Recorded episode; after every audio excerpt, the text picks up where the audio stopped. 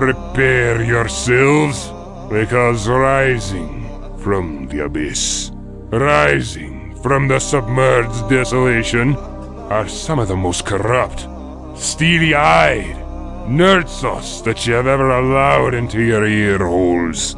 This is Relics of Orr. You will not be found wanting for Guild Wars or Guild Wars 2 news this day. They're big, clumsy creatures with loud, bellowing voices. Not too bright either. But you might want a shower.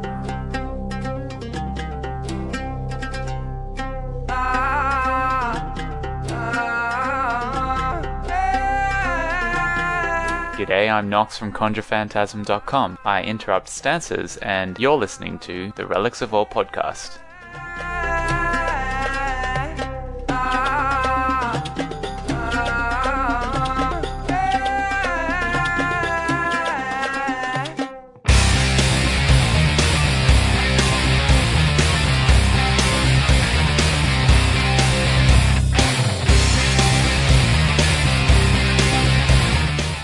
Hello and welcome to the Relics of Orr podcast. This is the podcast about Guild Wars, Guild Wars 2, and the Guild Wars community. My name is Ryan. Many of you know me as Cole. And with me here today is Christian from the land of New Zealand. How are you, sir? I'm alright, and for once it's true that it's morning for both of us. Yes, it's just morning on different days. yeah.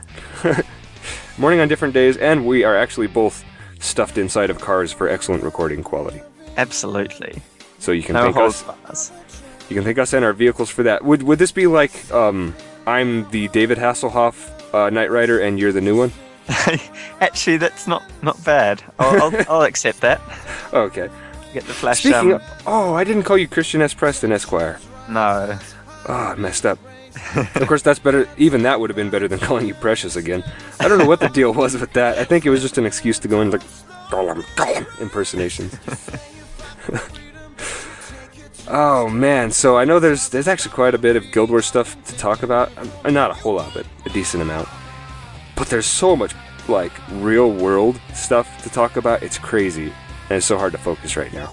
Yeah. So we're gonna have quite a bit of a diatribe before we actually get into sequel scuttlebutt and Yeah, I think Guild so. Wars side of the show. before I go into all the crazy crap, like personally and stuff, and some of the friends from, of the community, um, anything you've got that I don't see here on the show notes, sir? For you? Um, oh, before we start. Um, no, not particularly. Oh, okay. oh, right. I was supposed to head up the show and say thanks to Knox for that intro. Knox with Conjure Phantasm, as you all heard his excellent Aussie voice right before all of this. He's a good man, and we do plan to try and get him on the show. I don't know if he's really as open to it because he's like, oh, I don't know that I'd have that much to say. But all you got to do is sit here and take the piss out of me for being wrong in everything that I say. All you to do. Absolutely. Just take it from Tasha. so, uh, uh, okay, so let's see. Last weekend we didn't do a show. Um, I was in New Mexico scuba diving. I know that doesn't sound very, it doesn't sound right because New Mexico is not exactly oceanic, but oceanic. It's, it doesn't have an ocean by it. Of course, it's not oceanic. That's stupid. Um, but there is a place that's really good for scuba training, and in fact, some of the U.S. military uses it for training and stuff. Uh, it's called Blue Hole, and that's where I went. And got to do a little bit of scuba diving, but on the last day of certification, it snowed in New Mexico in May. Wow. It was like, what the heck is going on with the world?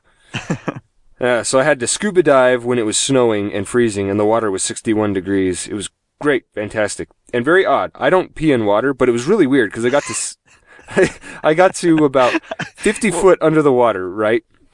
Uh, I'm Yeah. not sure what that is in meters offhand, but anyway, we're 50 foot underwater, and all of a sudden, this warm, and it was so cold, all of a sudden, this warm swath of water goes by my crotch. And I'm like, hey now, I don't know if you were just expecting that to happen, reality, and so you made it so or what, but I did not pee just now.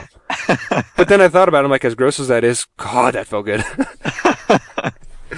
so yes, good scuba diving. That was fun. Is, is um blue hole is that the big open sinkholes in the cave system, or, or is that somewhere else? Yeah, it's kind of like that, except for it's like just one isolated one in the Ah, middle okay. of. I mean, New Mexico is really weird. It's kind of just like prairies, tons of prairies with a few buttes kind of just sticking up out in the middle of nowhere. Mm-hmm. Oh, I'm telling you what, man. When it was snowing that hard and we were driving home, oh, there was big old patches of fog. I felt like it was that thing from Lost because it literally reduced my visibility to my windshield. so I would slow down and I knew there was a car behind me, so I couldn't slam on the brakes. Oh, it was such a ah. nerve wracking drive home. I'm like, this is May, for God's sake. I was just scuba diving. Why am I dealing with this right now? So you were the front car in the snowstorm. Yeah, pretty much. And I actually didn't hold very many people up at all. Okay. But that was, I don't know. I, I do okay with that sort of stuff, being from Colorado and all. You kind of hmm. have to, but it's still, it was just ridiculous. Then I got to good old Colorado again and I was happy. Because there were mountains, I didn't feel like falling asleep with the scenery. yeah. I shouldn't take it out in New Mexico too much. There are some pretty areas there. But those from the Rocky Mountains, they know. Except for Utah. Your mountains are ugly. Just saying. I have enough friends from Utah that I can say that All right. for grins. Plus, their mountains are on the wrong side. I go there and I say, Your mountains, they're on the wrong side. Because if you go over the Rocky Mountains, there's Utah. So we're kind of, anyway. Obvious ge- geography here, people. Everyone's like, hey on. I get it, Ryan. They all know. Topography, basic physics. Forgive me for my ignorance. And I'm not the only podcaster that uh, had stuff going on. We, uh, we all know Sean from Guildcast.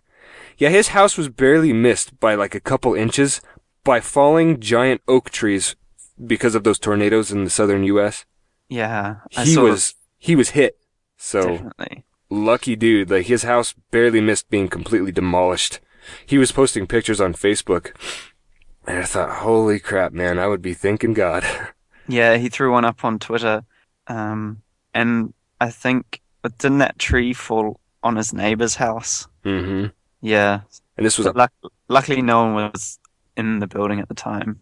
Yeah, it was a huge tree too. Yeah. I mean, I, I mean, I'm sure there are people from California going, "We know what big trees are." I don't think they get tornadoes in California, but I'm pretty sure I'd take a tornado over the sort of earthquake you'd get off the San Andreas. Actually, speaking of which, um, New Zealand's not known for tornadoes, but we actually had one hit um, Auckland, the biggest city, which caused quite a bit of damage up there. Oh, really? But um, not as serious as 160 or however many Alabama had go through it. Yeah. Well, it's weird times, man. Hmm. In terms of weather, jeez, oh. I, I could go into it, but then everyone would, you know, no, no one needs to hear this stuff. It's all around you. Yeah. It's kind of like But- when you go to listen to a podcast about gaming. Whew, nice reprieve from all the awful that's happening in the world. Cool. so we've, I think we've probably been English enough for this show um, by talking about the weather. So that's true. Well, I we make know. Up for Tasha not being here. or JR. JR was going to be here, but he got his days confused. As in what day it is today was confused upon. That guy, I, I relate to him a little too much. In terms of ambition and being spacey and absent-minded professor-esque. Anybody who knows me can attest to that. They're like, yeah, you have no idea how forgetful and weird this guy can be at times. Um, but another big piece of news, and this should, this is a little more podcast related. Still not Guild Wars related. Sorry, guys. Um, in regards to the podcast, so these past few weeks, people have noticed that um, every, everybody's kind of getting busy right now and has stuff to do. In fact, you, in fact, you saw that with Guildcast. Uh, Sean and Ruby are getting so busy that they're, they, I guess, in their last episode they said this, and we don't know if this will stick. But for now, they're going to tone back how many episodes a week they put out. How many episodes a week they put out? That's the dumbest thing you could possibly say. It's an episode a week, Ryan.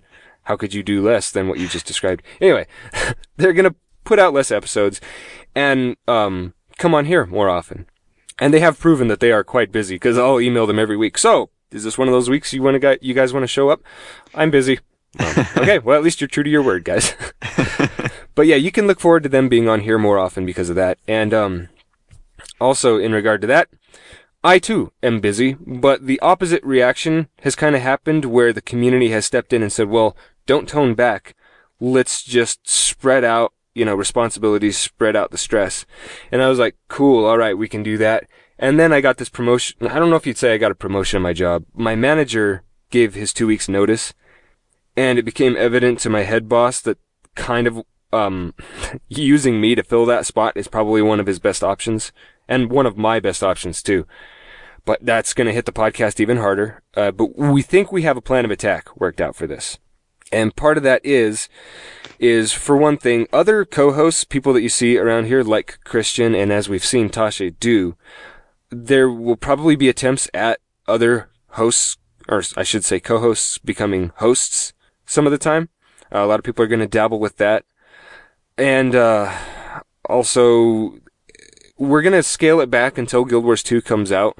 We're going to scale it back so that the episodes like this, where it's scripted and we have topics to talk about for an hour, might become a bi-weekly thing unless the news kind of predicates. uh, What is, I'm not sure predicate, predicate? I should use another word because I'm not sure I'm using that right. Um, necessitates a new episode. So they come out with a Mesmer reveal and I'll be like, cool, okay, we'll do a show. And Sean Well- will jump up. Sean will jump up and say, let me host this one. And then he, all he'll do is he'll jump on, and it'll be five minutes long, and he'll just be screaming, "The Mesmer got revealed!" So yeah, I mean, uh, other than that, we're kind of going to scale back to bi-weekly, but, and a lot of people are going, oh crap, that sucks. Hold on. The thing we want to open up is that in those other weeks, the off weeks, we want to start taking audio from the community about whatever you guys just want to talk about. It can be a monologue. It can be a skit. It could be whatever you please. It's kind of like what Arcanius Lucor is doing. He's got his segment. Uh, Christian has his mashup. And if you want to do a monologue, if you want to get some friends of yours together and just talk about something Guild Wars related and send it into the show, we will take these and we'll mash them up. And it'll just be like, kind of like the Saturday Night Live of Guild Wars news. just, everything just strung together. Big and, lucky uh, dip. yeah, and it, it'll be a great way for the community to actually be heard with their own voices and not have to fit into my schedule or Tasha's schedule or something like that. So that is going to open up next week, guys. Anyone out there who has kind of felt like, well, I want to kind of be part of all this, this is your chance. Get Audacity. And uh, if, if you want to do interviews over Skype, get Callgraph. And just start recording some stuff, man. Have fun. And send in MP3s or your OGGs. And if it's small enough, I guess a WAV file, but that's kind of silly. And uh, yeah, Relics of Orr will kind of become the bi-weekly us and also other bi-weekly you podcast. And when Guild Wars 2 comes out, we don't know what we'll do. We may, uh, I guess it depends on what seems to be more successful, whether it's the split of the two or one or the other. And we'll probably just, cause once the game is out, it's so easy to produce a podcast cause you're getting on and talking about what you're doing. Yeah. I mean, even right now, I could decently do a re- uh, a Rift podcast. So that's the last time I'll mention it. Sorry, guys. I I should say though that I wouldn't do it for very long. I like the game, but it's kind of you know. Well, I guess it's a good thing that um, this week I seem to play quite a bit of Guild Wars, so hopefully that translates into um, us talking about it a bit more. Yeah. Well, I got on a couple times. I didn't do anything other Just than sat talk in the people. guild hall and yelled at everyone. No, actually, I've been sitting in embargo in Em- Embark Beach lately. I'm gonna have to Oh, start yeah. calling it by its real name. Just sticking with embargo. yeah, no kidding. Well, I started that because that was around that time where embargoes were causing hell Yeah. in the Guild Wars community. That's Embark Beach. Okay. so, uh, yeah, there's that. Also, expect to hear any any one of the co-hosts, just you guys listening right now. If you decide, hey, I want to make an episode, I don't care when you decide to do it or whatever. Just have fun. It's kind of like the open source podcast anymore. Hey, you you want to contribute? Great. Well, uh, we want you to vet it, right? Nope. Just just go ahead, do it. if you want to get in your cars, makes for great sound quality. It does. We are the car podcasters. Um, what else was there I was going to talk about as far as this goes? I'm reading my show notes and talking. Um, community is invited to send their own one-off monologues, consistent bits, or whatever. It will be in the show. All right, great. so that's it. Yeah, you pretty much covered it. Sweet. I didn't even have to read. I just did that all by heart. And then I fouled it up by going back and reading and being a moron. um, before we get into Sequel Scuttlebutt also, there is an interview that we'll be talking about in Sequel Scuttlebutt with Bobby Stein that was talking about voice acting. That is a place near and dear to my heart. So I was thinking maybe I, uh, we could interject some voices in here, huh? And kind of use this episode as a way of going, hey, ArenaNet, wink, wink, nudge, nudge, don't mean signable. Sounds good to me. I was thinking we're lacking a certain amount of English today, so maybe I will. In the old podcast I did, Face Roll Show, they one time tasked me to do an entire segment as Christopher Walken. that was interesting. It got a lot of lulls, I could say that, even though we only had like 40 listeners. And this Yeah. podcast has like 1,000. So if I did this here, we might get 40 people saying, that was awesome. And then 960 people saying, that was shit. Don't do that again. but I guess we'll find out. Uh, this next one, maybe I'll introduce some Limey into it. Let's, uh, let's do a bumper. Well, what we're going to do for this expansion is uh, we're going to take all the existing models and reskin them. Ah, for crying outside! Someone get us a new MMO, or I'll stab my ear with this pencil! Uh, yes, show notes. Hey, I scrolled down to sequel scuttlebutt and you seem to have lost my place, you jackass. Here we go. So, uh, this ArenaNet blog post about environment. Yeah. Oh, oh, I saw this picture. Go ahead. So we had a couple of um, ArenaNet blog posts this week, and the first one was um, one discussing the environment art team at Guild Wars 2, and um, so they have a separate team that deals with um, designing the environments, and Google Chrome is not loading for me, so I don't have the specific one in front of me. Um, here we go. But uh, yeah, it was really interesting just to read about um, how they go about designing their environments. Um, they mentioned uh, how the environment uh, changed. It's like the sets, you know, they're designing sets for a movie, um, but rather than only being seen once from one angle, like in a, like they are in a movie, um, you know, these are now environments in a fully persistent world where a character can run around them from any angle and look at them and jump all over them and find every single nook and cranny. So there's a whole lot more work in Guild Wars 2 with regards to environment than there was in Guild Wars 1 where they could kind of cheat a little and he mentioned that they they could sort of not finish a building completely if you couldn't get round the other side to have a look at Mhm. it. So that was interesting. And also um, they talked a little bit about um, the uh, I guess the map builder that they had, and they sort of um, which was really interesting because um, it I mean I kind of relate to it um, in the in the studies I've been doing and through CAD and that kind of stuff. And a lot of other people can through Minecraft and, and those kinds of um, games, I guess, sandbox games. And just talk, they were just talking about how you start off with quite a rough terrain, just the terrain, and then you put in placeholder boxes uh, for certain buildings, and then that building gets detailed up as an asset and saved and then placed in. And there's a good, cool comparison of the, the progress from 2009 to 2011 with the amount of detail. Um, so go check that out. And they definitely show off some pro Photoshop skills uh, at the bottom of the post with a team photo. yeah. So that was quite funny. Yeah, that Where was. That's. I didn't get a chance to read this article, but that's something I definitely want to check out because you really think about it. They're they aren't just. This isn't that easy, man. You have to design a whole landscape. Like how much detail really goes into every little rock and. My God, man. Yeah. Of course, eh, then again, if there's like one guy who does that all day, that would be kind of fun because it's just like raise the land here a little bit. raise it there. I'm actually kind of big on topography and stuff like that. I Like kind of an astron- astronomy nut.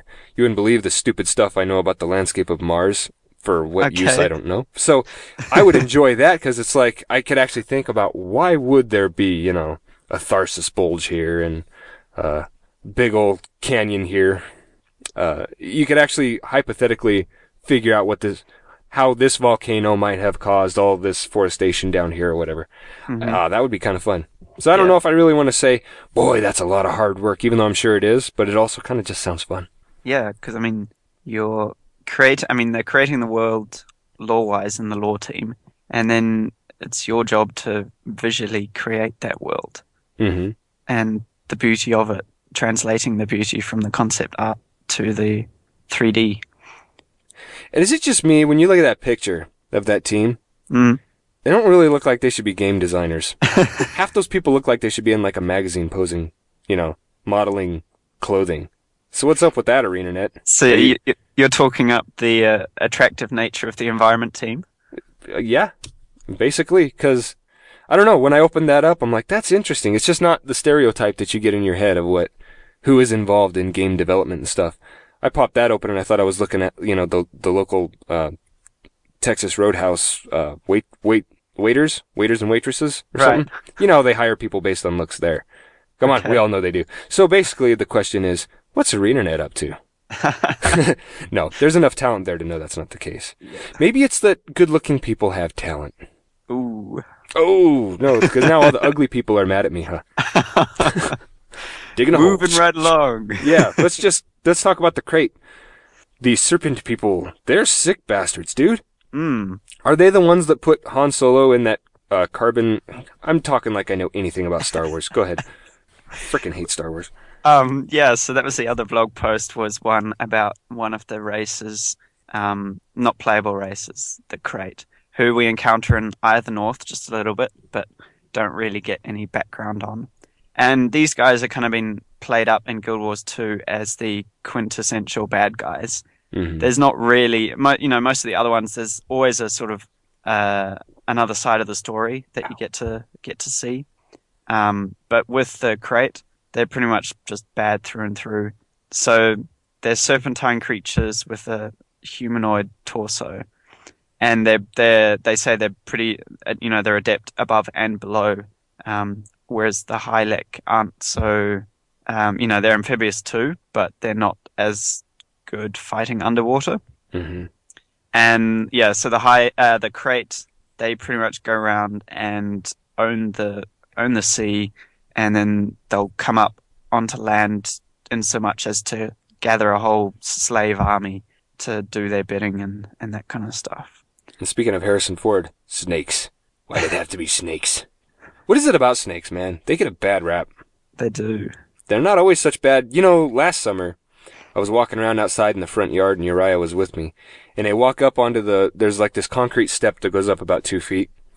And I walk up on there and I'm just standing there and I look down by my foot and there's a bull snake. Big, big bull snake. And he's just sitting there and he's looking at me. He's just, I'm like, oh God. And then, I mean, I, I, living around here, you get to where you recognize a bull snake from a rattlesnake really fast. Right. And I look down at the guy and I think, you know what? That guy is so big, I bet you he has driven off so many rattlesnakes. He needs to just stick around. So I actually started, uh, just moving my feet around a little bit, just kind of, you know, barely nudging him to try and see if it would spook him. hmm He kind of, his head picks up and he, he like makes eye contact and then he just starts slowly slithering away. I'm like, are you serious? Are you actually going to act like you're just annoyed with me and you're just, later dude, you're an idiot? It was after that day I was like, you know, snakes can be pretty awesome. If that was a rattlesnake, I probably would have flipped my wig. Yeah. Two years ago, I had to shoot a rattlesnake Wow. because we had a bunch of weeds in our backyard. I know people are like, Guild Wars. Let me just get this out of my system. Two years ago, my dog was barking out at the outer edge of her fence, and there was all these weeds that had piled up back there. And you could hear this rattlesnake, but he was sitting right by the weeds. So I know if I went out there with a shovel, he was going to get into the weeds before I could do anything. Mhm. So I thought I got to get this guy before he can get out. So I go and I grab my pistol inside, and uh, I come out and I shoot the thing. And my neighbor, who's all about shooting coyotes, he steps outside, looks at me, and he says, "Shooting at them coyotes, huh?" And I almost said, "No, just a rattlesnake." And instead I go, "Yeah." anyway, went out there and there was blood spots everywhere. So I had apparently shot a rattlesnake with a pistol. Mm, nice one. Yeah, pretty interesting. I Although guess. many people out there are anti-gun and they're going, "Oh, so Ryan's one of them." Yep, let's talk some gear Wars, people. And there's the first voice. oh yeah. So let's do the rest of this. Uh, next next segment, we was going to talk about them them cat people, Char. well, it's something we didn't talk about last time, like a bunch Yeah. of slackers. We were too busy fussing about the the release schedule of the hype or whatever. I don't even know what I'm saying. Anyway, so, what do- let's actually what do you talk about t- Char. Yeah. So what do you want to what do you want to cover that we haven't covered? Hmm. Yeah, the, the funny thing about that, I haven't, I don't know that much about the char. Like I said, job has been monopolizing time, but Yeah. what I do know is, for example, they've pointed out that there's a progressive period. They've got the various legions, I guess, the Iron, Flame, Ash and, and, Ash. blood. I'm sorry, what was that last one? Blood. Blood Legion. Okay. And the fire kind of got driven down and everybody else up, Mm-hmm. kind of raised. This kind of reminds me a little bit of Avatar The Last Airbender. Okay. But um, so anyway, because of that, the females of the Char were raised up. They they had a, it was basically the suffrage movement of the Char.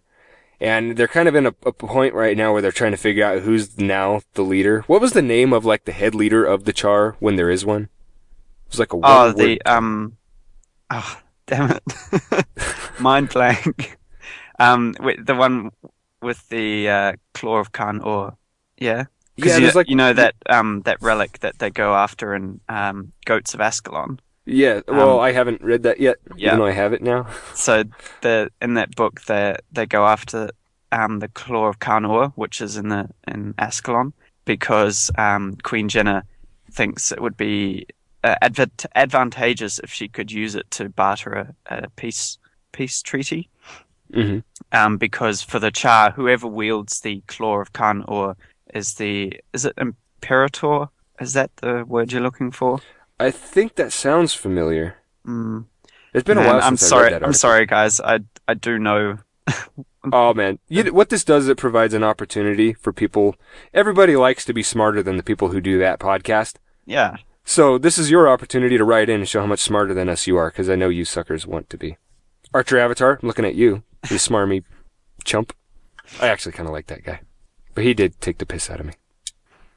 So you mentioned the whole um, female side of the char, and that was Mhm. something interesting that they talked about. Was that obviously in Guild Wars, um, we hadn't we didn't have any female char because that was prior to their uprising, uh, and so they d- talked about the design of the female Mhm. and how you know they they were constant and the char in general and how they were um, having to balance you know the the making the female look female so lithe and agile and and sleek sleek lined and all that kind of stuff and yet still fierce. Hmm and so you know they started off and um, they were finding you know it was difficult not to do even with the chart in general not to just make something that was hu- humanoid um, but rather to you know so they they were put really pushing to get a something that looks like it's not a copy of something else or not based on something else Yeah, and and that it looks badass you know because that's kind of what the char supposed to yeah, be. the char. So Kekai Kotaki, he had a one line in a blog post, and he was asked, "How did you approach the char design for Guild Wars 2?" And he simply replies, "My approach was simple: make the char badass, and then make them even more badass." This is all just a play off of that Colin Johanson line, right? The 'Cause remember- sword. I want, I, th- I want to be a char because I want Ah, to be a badass. yeah. I think that's where it all started. I think they're going with that, and I'm all for it. Um, so one of the interesting um, things that came out of the whole discussion about female char was that when it came down to it, um, Kristen Perry, she was kind of the, the lead designer for f- the female char. She put a um, ultimatum on the table with regard to the whole problem of um, Boobosity. breasts. Yeah. So basically said we either go full realistic and that would mean eight breasts, you know, Yeah, cats. or at least Or- six teats, or- as they call them in animals. Yeah, teats. or none at all. And Twitter kind of had a good laugh at that. I, I, I applaud that. That's what always drives me crazy when there's like cat people or something is they put like human anatomy in terms of, you know, gender parts. Yeah. It's like that doesn't work. No. There's there's no reason evolu I mean, okay, in World of Warcraft, who cares? It's kind of cartoony. Fine, I'll give them that. But in Guild Wars, man, there would have been no place for that. I'm so glad that they kind of said, let's be, let's tone that back a bit. And I didn't, I don't pay attention really. Do they still have kind of human-esque boobs, or are they actually The more cat? Yeah, the chat. No, no, they don't have um, breasts at all. Sweet, good. Yeah. So they went with the, the I can't remember former or latter of, of Yeah. what I said. Well, in Guild Wars too, if you if you want your chick to have boobs, go make a Norn. It's easy. so there's Yeah, I that. think- Yeah, I guess um, you know the Char Week a couple of weeks ago, so most people sh- hopefully have have heard about it. If you haven't, there was a, a video um, looking at giving you a look at the Black Citadel, and one of the um, interesting things was there were Char cars or, or tanks, armored vehicles. So people asked, um, would they be a mount? You know, uh, would would the cars be a mount? Right. And they said, well, at the moment, they're not uh, ruling out having mounts, but they're not ruling it in either. And no, I don't think the tanks. I think I don't think the tanks were going to be um, things that you could ride, but NPCs would. Yeah. So that makes sense. And more talk about mounts coming up due to the bar brawl, Yeah. which Tasha has kindly covered for us. So Christian and I will be able to sit back. uh, so look forward to some limey talk here. Oh, I I was supposed to do this in English, huh? I was like all over that, and then I didn't. Oh, we've still got plenty more to do. That's true. Um, what do you have here? Uh, Dave Bolton, uh, ArenaNet Alt, revealed, including creature trophy and skill icons, architecture, and armor. I looked at this. I thought it was really nice. Uh, the icons, they really have that nice painterly feel. Mm, Paint, paint, painterly. How would you say that? Painterly. painterly. Paint. Paint. There's some words that when I'm trying to do the English, they don't really set well with me. um, I finally got bean down. I'd sit there. How would they say bin? Bin. bin and then I realised it's bean. I was like, how have you been? And you're talking about the um, legumes that give you gas. right. Very good. All right. Let's talk about the arena art that you Yeah. saw. Um, so this this was really cool to see. Um, I know a number of the artists at ArenaNet. They have their own um, blogs, and they'll occasionally release some of the work they've been doing on there. Um, so this is one of those kind of drops that happened, and it had uh, a couple of drawings and of um, a weapon set, and it's probably the uh, ghostly weapons that we saw in the um, I think it was the Gamescom uh, videos last year. The ones where you know they have different effect during the day and the night, and they they glow ghostly blue at night. Mm-hmm. Um, and some a beautiful uh, detailed drawing of that mansion in, in Beetletun. Um, I really, I really, when I saw that in the video first time, that really blew me away. Just because um, I suddenly realized the level of detail in the buildings that we were going to have, and that these were buildings that we were going to run up to and run into, unlike the ones in Guild Wars where they're just kind of bigger rocks in the landscape. Yeah, exactly.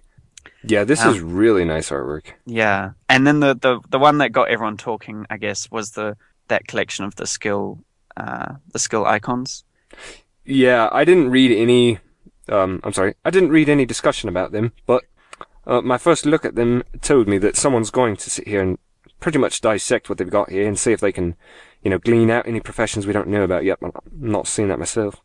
Well, see, I Um, said that like an Aussie, didn't I? I'm done. Done screwing around. No, it was pretty good. Um, these are well, the ones that are there. They're mostly elementalist stuff. So, um, oh, those are just the different elements there, huh? yeah, like I looked at it first and I was like, oh, purple, Mesmer. maybe. What is that then? No, it's all the lightning attunement, air attunement. Oh, air is purple. Okay. Yeah, because water is blue, and yeah, so they'll be yeah, this will get put into the big compendium that the community has of the current skills that we know. Um, so that's cool, and yeah, the, the way they look, uh, like you said, that really painterly look is is it's you know all pervasive in the Guild Wars 2 art style. Yeah, very consistent. That's the thing they've got going for their art. A lot of games is kind of the, uh, let's, let's take World of Warcraft since I guess that's better to talk about than Rift for some reason. anyway, the skill icons in WoW, kind of a different feel than what you have in the actual game going on, but nobody cares because those are skills. That's the real world. Who cares? But with, uh, ArenaNet, they've kind of just said the UI, the skills, the characters, all of it has that same feel. It's so cool. I Mm. love it. And the other thing they have there is the armor, and it's it's not that doesn't look like character armor to me. That looks like all NPCs. Uh, Sons of Svenir, and then a dredge. That's a dredge, right? Uh, I can't see the dredge one, Could- but that's because I don't have the blog open. Weren't the dredge? That doesn't. It says dredge under the description, but that's not what I thought dredge were. I thought they were either. Okay, there's those dwarves, who I often confuse also with those weird guys with big teeth in, um, the Kurzik Forest, Echovald. no, they're the Dredge. the dredge are in the Echovald Forest and in Sorrow's Furnace Okay, yeah. So this. they're enslaved by the dwarves. So there's a, a troop of them which I can't remember law-wise whether it was that they escaped and ended up in Cantha or whether they got imported from Cantha. No, because they live underground. So the dwarves, yeah, the dwarves will have enslaved the dredge in Tyria, but the ones in the Echovald Forest, um, they're free roaming, free range. See, the file name for this says Armor Heavy Reward. I don't know what the reward is. Dredge Mail Front Back. Hmm. Oh yeah, it's a, so it's a reward. Um, for so we get it. Oh my god, you're kidding me. So we actually get the armor that you see on the character that you took out? Uh, no, Or is it I not guess quite that they're just calling it dredge because maybe it's from a, a dungeon, um, which the main storyline revolves around the dredge. So by this, then maybe we get some armor that looks like the Sons of Svenir? Um, yeah, I think Maybe? I think that could be possible. It's, that's all speculation. I mean, we're not saying this Yeah. is what's going on. Yeah. And there is no speculator's corner today, so by God, we'll work a little bit in here. But if that's the case, man. okay. Hold on, I'm pulling up this uh, Sons of Svenir armor now. Okay, Son of Svenir reward heavy mail. So yeah, it's reward again. Yeah. Oh, damn. that is cool to think that. To think that. I just saw this stuff and thought that's what they're gonna look like. That's what the NPCs have on. And now I'm thinking, wait a second. So you might actually look like some of the stuff you take out, even if it's not coming off of the mob you killed. Hmm. If it's coming from the general vicinity or dungeon. Yeah. Well, the the pictures they have the dye channels mapped out underneath them, Mhm. don't they? So I don't think NPC NPC. Well, maybe NPCs do have the the whole dye channel system as well in terms of designing the armor for them. Yeah, so that it could be easily make them diverse, but easily changed Yeah. from each other. Yeah. So that's what I thought when I first saw it, but now that I look at it again with that reward, that's kind of an implication that you will receive stuff that looks like that. Mhm. Don't take it as the gospel, but it sure looks that way. That is nice. And then there is a Hungarian, oh, Hungarian and Czech interviews. I read the one on variants. The Hungarian one. Yeah, it's the one that's like world versus world, which there's a blog post right now on uh, the the front page of Relics that talks about like what the heck do you call that? We're calling it world versus world verbally, but when people want to do their acronyms, what do you call it? I'm going to start calling it www dot www whatever. Well, that doesn't help much in English because W is such a long word. exactly. You'd be better off saying triple W. Really, when you're saying a URL, you would say less to say triple W. That's why I mean we often say dub dub dub. Oh, okay. Um, and I mean the Germans have got it easy because it's www. hmm Um, yeah, but anyway, um, world versus world. I guess world v world. It's kind of the same, but uh, we'll we'll see what people call it. Um, I guess when it comes out. So that that was kind of the the interviews, the Hungarian and the Czech one. Um, they didn't have a ton of new stuff, but a couple of sort of key little snippets, like this this thing about world versus world versus blah. it's so hard to do. yeah. So what they um they asked how the maps would work and how many maps there would be, and so there'll be four maps. And at first, and so there are three you know three worlds fighting each other. Each will have a home map, and then there'll be one central map, and each map has different objectives uh, and keeps that you could take hold of and defend, or supply lines that you could intercept. Um, and so I started at first I was like, well, hmm, how how is how are they going to work in terms of moving between the different maps, or where are you going to start off? Like, do you choose to start in your home map, or do you choose to jump straight into one of the opposition maps? Um, so we had a bit of a, a discussion about that on the forum, and someone actually drew a, a cool diagram, which I quite liked, which made it very clear. Um, and it sounds like they're going to basically it'll be a balance of the sort of portal wars idea. Um, people are worried that there'll be these portals between these maps. So you'll start in your home world, and this is kind of Oh. speculation at the moment. And you can choose to, you know, fortify your home, so your home map. Oh, dude, you did put talk of this under Speculator's Corner. So we did have one. And then you are just being really good at covering my mistake, and then I'm pointing it out. Um, Good work. So, okay, this is speculation, by God. Yeah. So um, you may start in your home map, and you might decide to, you know, shore up your map if it's under attack. So let's get some defenses up, get some supply routes running, and then if you achieve that, you'll then go and secure a portal into the middle map, and that's the the point where, at the moment in the speculation, everyone's concerned that people are just going to be camping the portals. hmm Um, So you'll then portal into the middle map, and then there'll be keeps. I guess there might be three keeps, and then a central central portal or keep that you could capture. Um, and there'll be a big free for all in there against all the other um, worlds. And then if you get a foothold there and potentially capture one of the portals or keeps that lead to a different map, you then have a foothold to get go attack another world's home map and potentially wipe them out, I guess. hmm So it's kind of like alliance battle at the moment, except there'll also be a a third uh, third faction, obviously. Wow. I didn't read that one too closely at all, but and I should because I love that stuff. Well, all of that's come from basically the answer to the question of how many maps will there be? There'll be four. Yeah. So, So we, as always, we don't have a whole lot of PvP information. but it's at least a little bit more than what we had. So bit by bit, it starts building up. Yeah, and Um, I won't. I won't complain about lack of PvP information because I would rather them not say anything and just give it to us Mm-hmm. and not have the drama from across the community. Oh my god, it's imbalanced. You haven't even played, you little poop stick. Oh, you're such a bulker. Very nice. Um, so there are a couple of other things which uh, those interviews point out is that there'll be a mail a mail system, which is kind of like obviously, I mean, you have to have a mail system uh, these days in an MMO. Mhm. Um, and it, but it won't, you know, you it won't be. I guess it sounds like it's going to be UI based, so you won't have to run physically Oh, run a mailbox to go pick up your mail or send it. Um, yeah. And then there was another interview, another Czech. Oh wait, um, in one of those the Hung- the first Hungarian or Czech interviews, I can't remember which one. Little bit more clarification on underwater combat. You know how we're always joking about, oh, so what's an elementalist going to do? Is his are his electric, uh, his you know air skills, lightning skills going to fry all the fish around him? um, Yeah. so they they've actually pointed out that it sounds like almost every skill is going to be altered in terms of th- either thematically or in terms of the actual mechanic for underwater. Wow. So you know we we're worried about ground targeted skills, how they work underwater. They're going to work completely differently. We may not even have ground targeted skills underwater.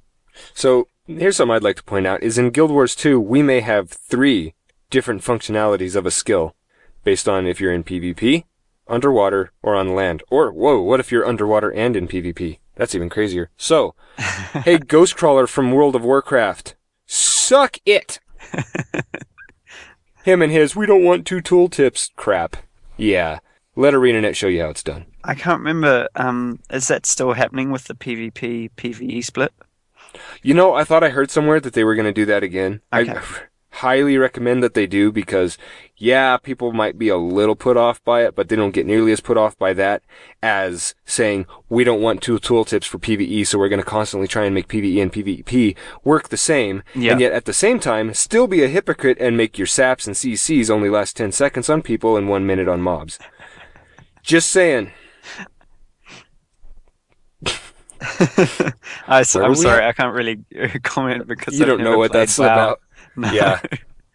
Oh, it was this big thing. And the reason why I think Blizzard was so resistant to it was because uh, the idea came up when someone said Guild Wars does this. Well, we don't learn from anybody. We're we're Blizzard, damn it. So I don't know that that's really why they didn't do it, but that was one of the things about WoW. That's probably the chief thing that always had me so put off. Is it's like just do it. It's not it's not that hard. There was I remember a time where the paladins had exorcism. This is a skill that was like way overpowered for PvP, so they just shut it off for PvP. Can't can't even use it. It was like, dude, what did you say about? Oh, well, that's not two tooltips. Just doesn't work in PvP. Okay, I guess that works. So yeah, highly highly recommend you guys stick with what worked there, ArenaNet. That was good. I liked it. But that's crazy to think we might have like what four different functionalities of it. Or I have- three, yeah. Or yeah, three on ground, underwater, and then underwater PvP. Um, Might not be necessary to do that very often though. But you got to think about it. If it changes for underwater, it might only change in terms of visibility though, like how it looks or what it, but it might actually still do the same thing, in which case then it's not really, it's still just a two system. Anyway, I guess that's enough speculation. Everybody's like, whatever, dude, we don't know. So Yeah. let's just see what happens. Um, so then there was one other Czech interview, an- another Czech interview, um, which had a little bit of information, more information about stealth. So we already knew that um, if you hit a stealth character with AOE, um, they that would break stealth. Um, it's also now been revealed that simply hitting a stealth character will not break stealth completely, but it'll reveal them for a very brief amount of time. So potentially, if you if you manage to hit a stealthed character, and then so you can see them, and then you swing in the same direction continuously, and they're just standing there, you would be able to see them the whole time. So it's like on Predator when they actually managed to shoot him and he was Mhm. stealthed. You'd see the little electric things, but then it would go away and he Mm. was gone again. Exactly. That's So- cool. And that's a good offset for the fact that you can't sit there stealth indefinitely Yeah. in Guild Wars 2, which Yeah, you- I'm glad for that. Exactly. So You know how many you know- sorry.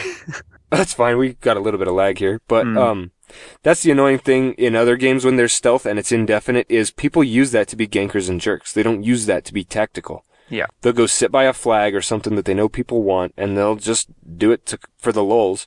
Which honestly, I played a rogue in WoW for a little while. It was kind of fun to be that jerk. I'm not gonna lie, but I didn't do it because I knew how frustrating it could be. Right. So the whole, the idea that you have to make your stealth actually tactical, like I can't use it until I'm ready to go for the overall strategy that I'm headed for, because I only got like 30 seconds or one minute in stealth. That is sweet. yeah. And even sweeter that if you get hit, it's not like the whole strategy just went up in smoke. Because then that makes the thief kind of ridiculous to play. yeah. So very I much, think- much praise there. I think this came, or people were talking about, you know, isn't the assassin, uh, sorry, the thief, um, if they run around in stealth, rezzing everyone, uh, that's going to make rezzing really easy. And the response to that was, well, just dump some AOE on the body, and then the, you know, the the rezzing thief's kind of screwed. Yep. Um, so, and also, yeah, just stand next to the body and swing your sword around as much as you like. And if the um, if the thief wants to try and res in stealth, then they're gonna have a tough time of it. yeah, it's like that episode of The Simpsons. I'm gonna swing my fists, and if you walk into it, your fault. um, That's cool stuff. So and there was you- another thing in those interviews that I saw where they were talking about, um, like the naming. Uh, apparently, if you choose a name, that's your name across all of their servers. But also in terms of the servers, uh, the idea before we all thought was you are going to be able to just switch between servers Mhm. as much as you like. It looks like it's not quite that um, liberal. You're actually going to have to. There's going to be a little. Probably, I imagine there's going to be a cooldown or something on it Yeah, you can switch, but then for another, you know, 10 days you're stuck there. So that way people kind of congregate in specific places, but they're not stuck. They just don't, you know, they're not wishy-washy all over the place and strategizing in PvP. Well, I'm just going to go to this server instead for today. Yeah. today.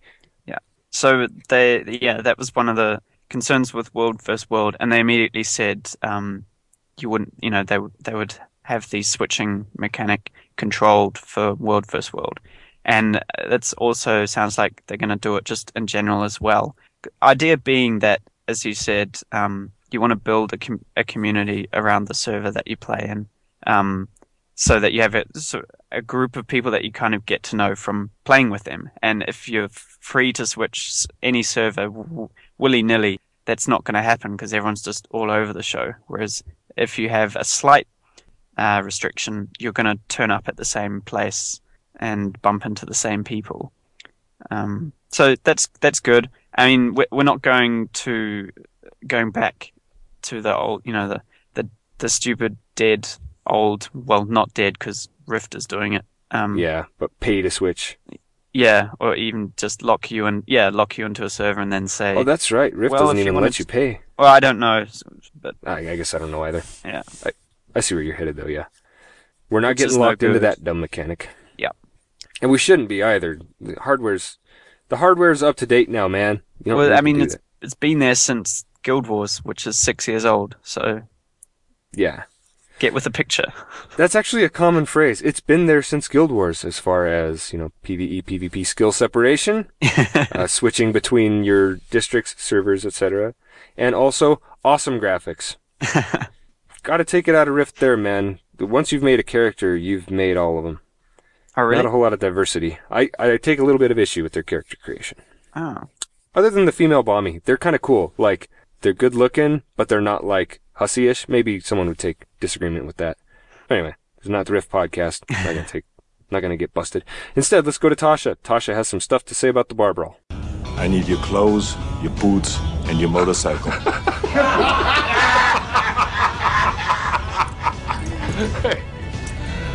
You forgot to say please.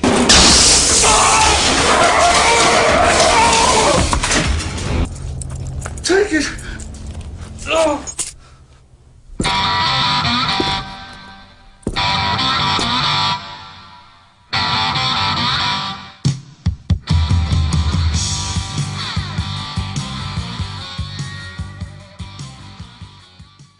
Hey folks, Tasha here with the Bar Brawl. Uh, before we get into this week's Rumble, here's a bit of news, so here we go. Um, turns out this segment and the blog posts have been way, way, way more popular than I ever thought they would be. So to try and make it a little bit fairer to everyone, get everyone to have their posts like read on the show, um, new topics will be releasing on a Tuesday instead of a Thursday. Um, I'm also going to start handing out awards to people uh, who give particularly enlightening, entertaining, funny, or just plain ridiculous posts. Basically, in other words, try and make me laugh, bitches, and you might get an award. Uh, also, feel free to send in your responses and feedback via email, MP3s, or calls to the usual locations coming up at the end of the podcast. Um, I'll also accept diagrams of what you want to do to your follow commenters um, on the thread, but that's going to be harder to share via audio, but far more entertaining for me. Uh, when it comes to featuring posts on the podcast, we might end up taking some extracts or paraphrasing what you say if they're particularly long comments. It's not that I want people to write less, it's just that Ryan gets confused with big words and big paragraphs. Apparently, it's a sign of getting old or hanging out with Loudon a lot. So, you know, that says a lot, really, I think. Anyway, back to this week's topic, which was all about mounts. Do you want them in Guild Wars 2? What would the Norn ride into battle? And would you pay a microtransaction to get one? The general consensus was that adding mounts to Guild Wars 2 is mostly irrelevant given the network of Asura gates and waypoints we know we'll have, but there were a considerable number of people who thought it would be nice just to have it as a cosmetic option. Kicking off the rewards this week, we have Shinaku, and I'm hoping I said that right, um, and Clunk, who are both sharing the Double Trouble title for this week, for both suggesting that mounts should be viewed as environmental weapons which is kind of novel, I thought. Uh, additionally, Shinaku offered the following. While it might be difficult to see a Norn or Char riding a horse, there may be different creatures that would make excellent mounts in Guild Wars, including the following Ceratodons, Dolyaks, Snow Beasts, Yaks, Golems, Drakes, sea Turtles, Bears, and Aurochs. I don't think the players should have all the fun either. Imagine a Norn riding a chariot drawn by Minotaurs, or an Asura floating by on a magnetic board pulled by Wind Riders, which is excellent by the way. Uh, mounts would not weaken the game, instead they would add depth to both game mechanics and lore. Next comes from Bottle. I don't want to see mounts as a main part of the game. I want to be able to do everything without them. If ANET puts them in the game in a fashionable way, that is, more of a look thing rather than a functional advantage, I would be okay with that. Make it a microtransaction. Offer a few different types of animals or creatures you can choose from, and maybe add in something like a Zaishen Menagerie, where you can either buy one mount, which gives you access to a variety of creatures to choose from, and change between what you ride, or you can buy multiple mounts individually and change slash store them there. Overall, mounts that give benefit, hell no! Mounts that are for fun, so you can look fly and impress all the ladies, hell yes! And congratulations, sir, on being the first to wear the player title. Your bling is in the mail. Interestingly, no one who replied seemed disappointed that the outlooks for the inclusion of mounts in Guild Wars 2 is bleak. But as Cry Sticks pointed out, I can see it now, an 82 page thread on Guild Wars 2 Guru. Quitting Guild Wars 2? No mounts. There was a large number of posts that each had really, really good points, so picking out the highlights was really tough this week. Sorry if your post wasn't read out, but there's only so much time. I'll be highlighting a few more great responses on the next Bar Brawl post. Right now, though, I need to get back to clearing up the broken glass, so here we go back to the podcast. Peace. Alright, so, first of all, as far as me reading, I actually cranked up the font on the emails that I will be reading today. So we're gonna see if I'm a little better about that today. I swear to God, man, I am actually a really good reader. I just sound like crap because you'd have to see. Someday I'm gonna do a video of this, me doing a podcast from this car. I'm sitting back, leaned against the back of this chair that's reclined, while the microphone is also sitting on a reclined chair, and I'm speaking to it. So I'm like leaning across the car as though I'm like at you know make out point or something with a microphone. Are and you then are you in the front seat or the back seat? Uh, the shotgun. I mean shotgun. Yeah, same. and the microphone's on the on the reclined top part of the chair that would be the driver's seat. Laptop is in the driver's seat, and it's cocked to the side, so I can barely like read it because. So that's why I'm like, it's such a ridiculous mess. I can't wait till I have a studio, man. In so many ways, which I am probably going to have to do now that my job description has changed. I'll need it. Um, so look forward to that less uh, shitty Ryan reading and more me having a studio and Yeah. consistent sound quality. She really Uh, threw the gauntlet down there at the start, taking a yes, taking a crack at you and Loudon in the same sentence. Oh, I know. That's. Uh, but see, as long as I'm sharing the burden with Loudon, I'm okay with it. so that was good. Uh, thank you for that, Tasha. I didn't really want to have to read more than I had to. Um, in the future, also, if Tasha's not available to do that, I will be reading those as Captain Martin Long. As I've done with the iTunes comments in the past. We haven't heard from Martin Long in a long, long time. Or from our phone line. Actually, no, we're getting a lot of feedback from our phone line. But it's all a bunch of uh, spammers trying to tell me how to work from home. Yeah, I do that. Um, do you want to do you want to give your opinion on mounts or response to these? Uh, with mounts, there's the concern of, yeah, you can warp to specific points through waypoints, Mm. but there's still a little bit of travel you still got to do between. Well, I'm, I'm not I mean- against mounts. what we saw in the um, demos, it looked like on the starter maps, like um, Queensdale outside Divinity's Reach. I would I would estimate you're probably not going to run more than a minute before you come across another waypoint, or at least Oh. on that that map. Like they were all over the place. Um, oh, okay. I think I underestimated how many waypoints there were. there were a lot. Um, maybe not, a, maybe a bit more than a minute, but there were definitely a lot of waypoints. Like that map, Queensdale outside Divinity's Reach, it was covered in them. Um, so yeah, in terms, of, I mean, they've they're building your travel first around waypoints, and then if they introduce mounts, that'll presumably be the cosmetic interest. I quite like the idea um, uh, that um, Shongaku mentioned uh, the Norn riding a chariot or an Asura flying uh, on a ma- magnetic board with Wind Riders. That kind of made me think, oh, cool. So we could have a, a chariot race mini game, and your um, mount is determined by by your race. Yeah. Uh, In terms of flying mounts, I think a lot of people agree that that kind of just reduces artistic appreciation, Yeah, and it's So- just not necessary for this. So. they've they've um, they pretty much put their foot down, said no, they won't be flying because um, that was I think that was actually mentioned in maybe in the environment um, blog earlier, talking about Oh, okay. scale. I can't remember if it was that blog or not, but um, basically what happens is um, if you introduce flying to the game, um, the character is now able to fly around every object and look at it from every angle above and below and you lose the sense of scale. So when you when you fix a character to the to the ground, um, you can really build your your architecture and your landscapes um, based on the viewpoint that the character has, which is fixed to the ground plane. hmm And so you can introduce spectacular sense of scale, which you lose completely the minute someone can fly up the side of that cliffside. Now, see, I'm not against flight in general. It would be cool to have like a skill where you levitate or something. hmm That would be cool if like an elementalist had one skill where they were able to like levitate in the air and fight. It's just totally cosmetic even. That's fine.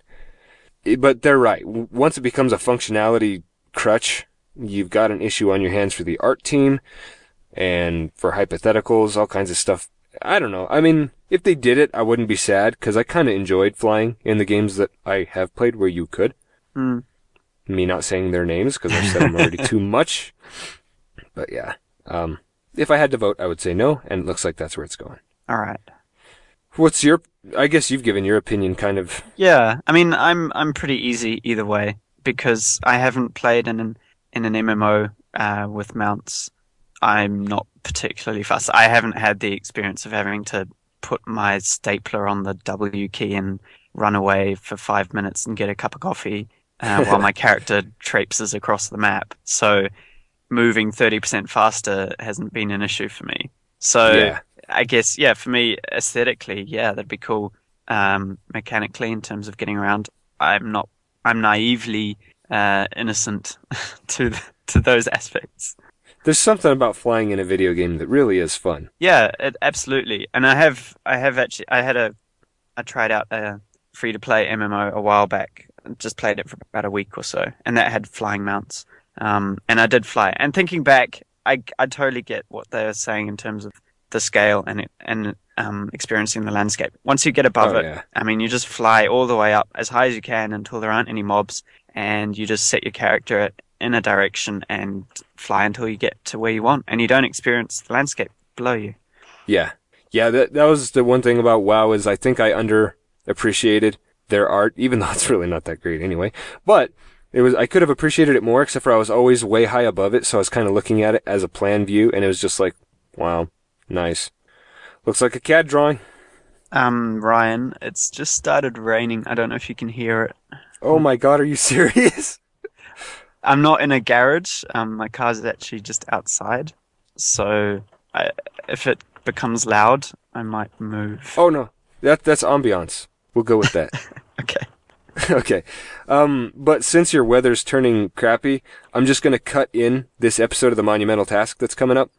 I'm not gonna make you sit through it with the rain going. So here comes here comes the monumental task for you guys from Arcanius Lucor. Speaking of voice actors for Guild Wars 2, I could totally see this guy being like being a character. This guy's voice. Yeah, he does a really good job. I really enjoy these. I think it's a pretty good plan. We should be able to pull it off this time. Kilroy Stone Kid. Do do do do do do do do do do. Ah ah. Do do do do do do do do do do. Ah ah.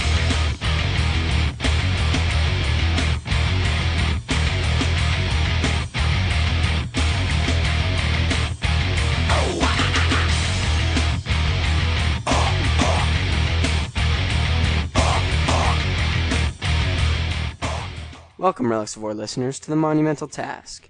Prepare to become a Guild Wars pro as I share tips and tricks and assign a weekly task for the Hall of Monuments so that you can be an even bigger pro in Guild Wars 2. This week, we're going to continue the Protector and Guardian of Tyria titles by covering the next six missions in the Prophecies campaign. The missions to do this week are Gates of Kryta, D'Alessio Seaboard, Divinity Coast, The Wilds, Bloodstone Fen, and Aurora Glade.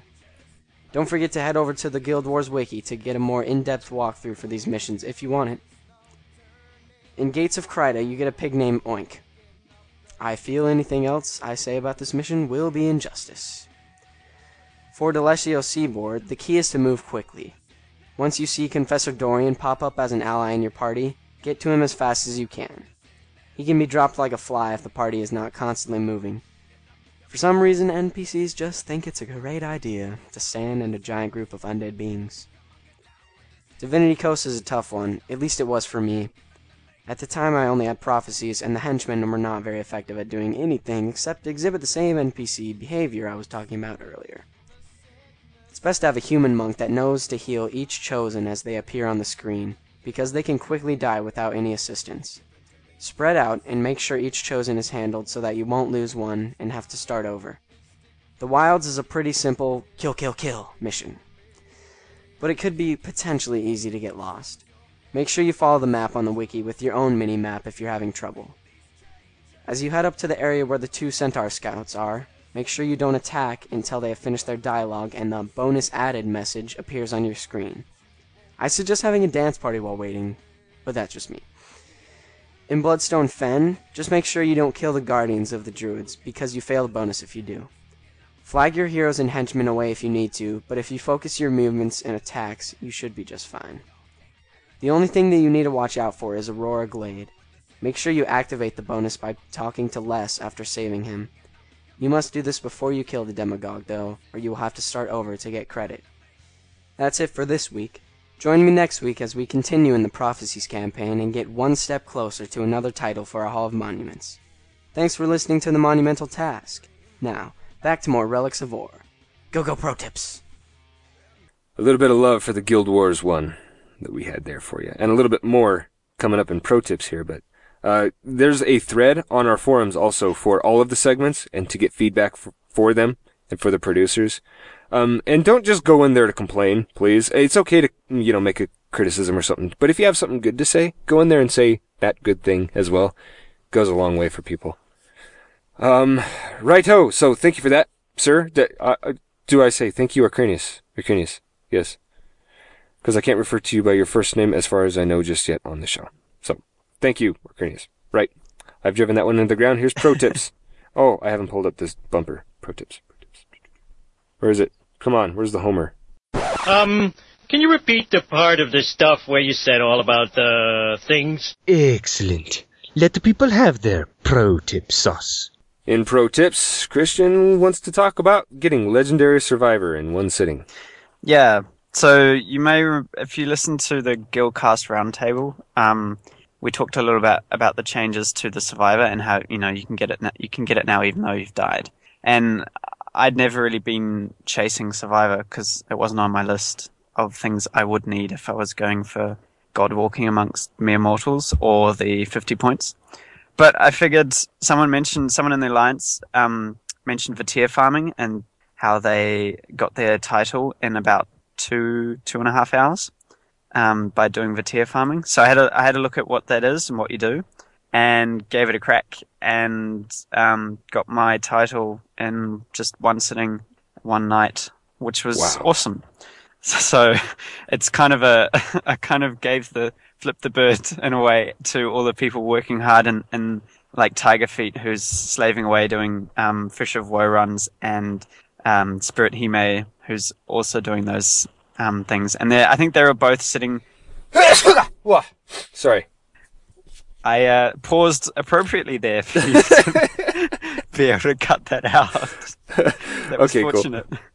Um, yeah, so Spirit Hime and Tiger Feet, I think they're both over a million XP now. So they're in the closing stages, but it's tough going um, if you're not if you don't do it this way. So I guess my pro tip is um, go take a look at Vaettir farming. It's really easy.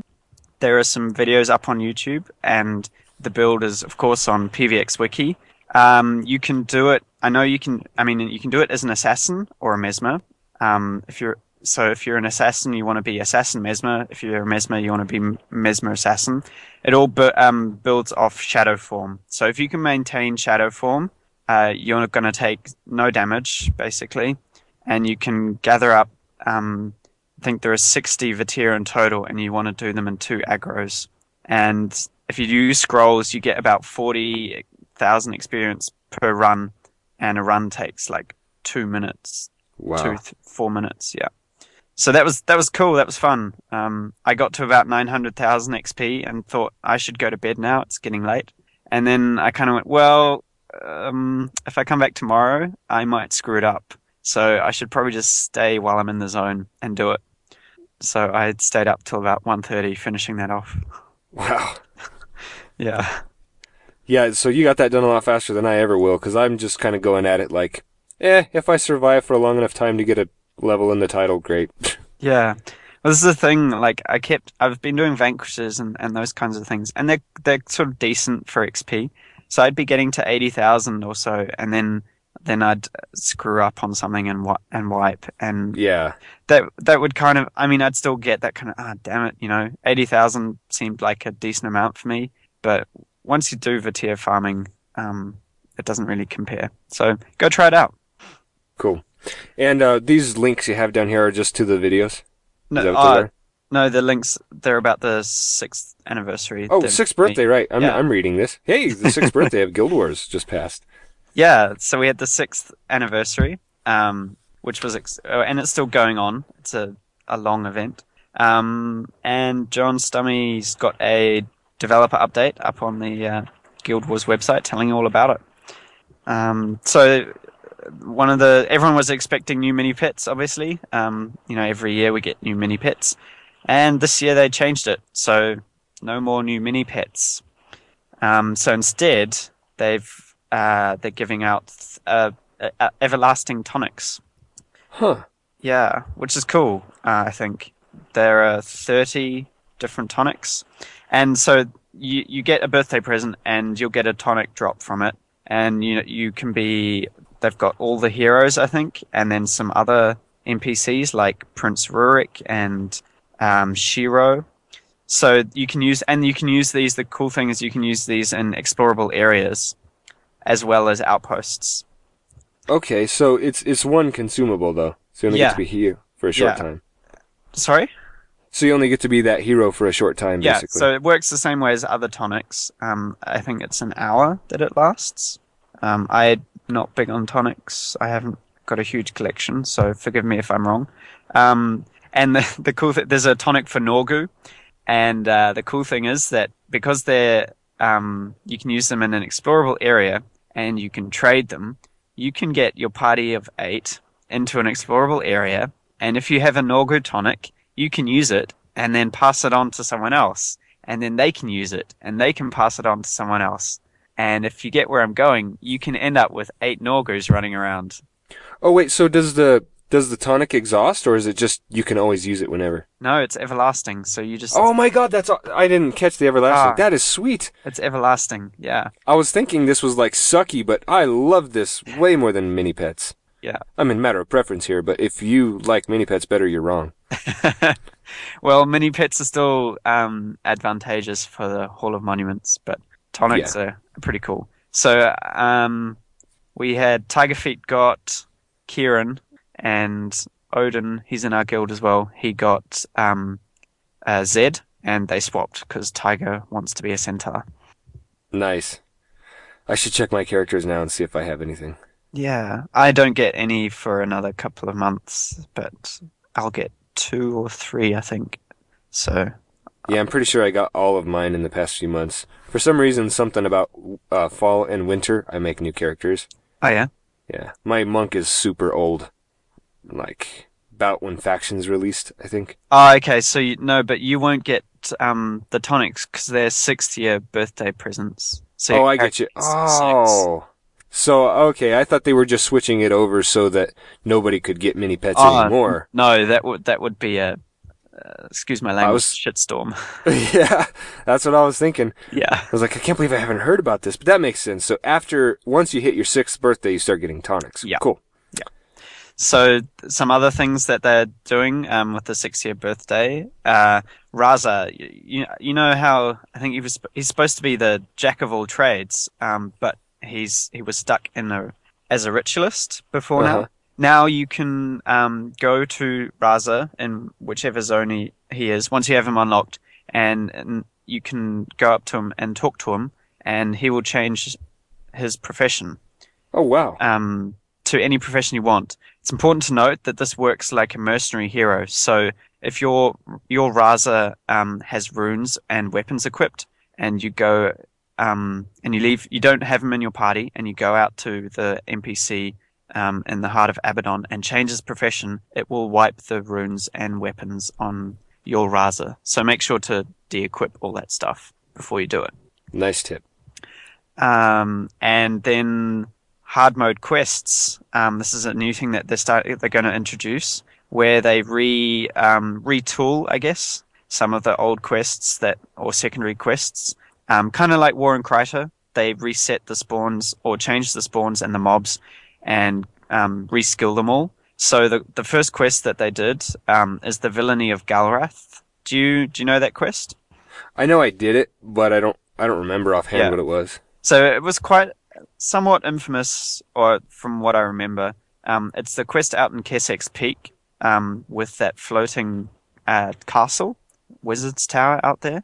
And um, the initial quest has you go out there to defeat Galrath because he's he's causing trouble. And it was a tough quest back, you know, back when prophecies first came out because I mean none of us knew what we were doing back then.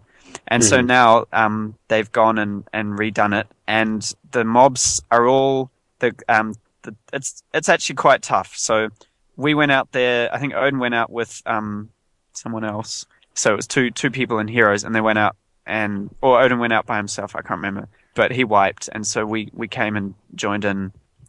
And even with four um, humans, it it was still tough going. So the tricky thing about it is that um, the all the enemies they all have the same name, so they're all bandits, but Oh. they do have all different professions. So you got to Oh, wow. pick out you got to pick out who the monks are, who the and you know um, there are monks, and they all res. So if you're doing it by yourself or even in a group, bring frozen soil. That's going to make things easier.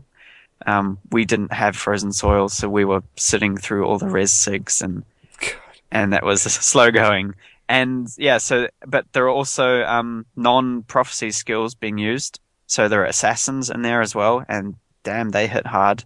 I was there on my dervish, and I was pretty much the front line, the tank. And so long as I had seed of life on me, um, I was all good. But once that got off, uh, once that ended, things got kind of hairy. Um, so that was that was good fun. I I like it, and I look forward to seeing the other quests that they do um, for this hard mode stuff. And NCSoft Store Specials, what's that about? Oh yeah, so um, the along with the Guild Wars anniversary, um, they're going to put specials on all the in-game, in-store purchases or whatever the purchases that you can make.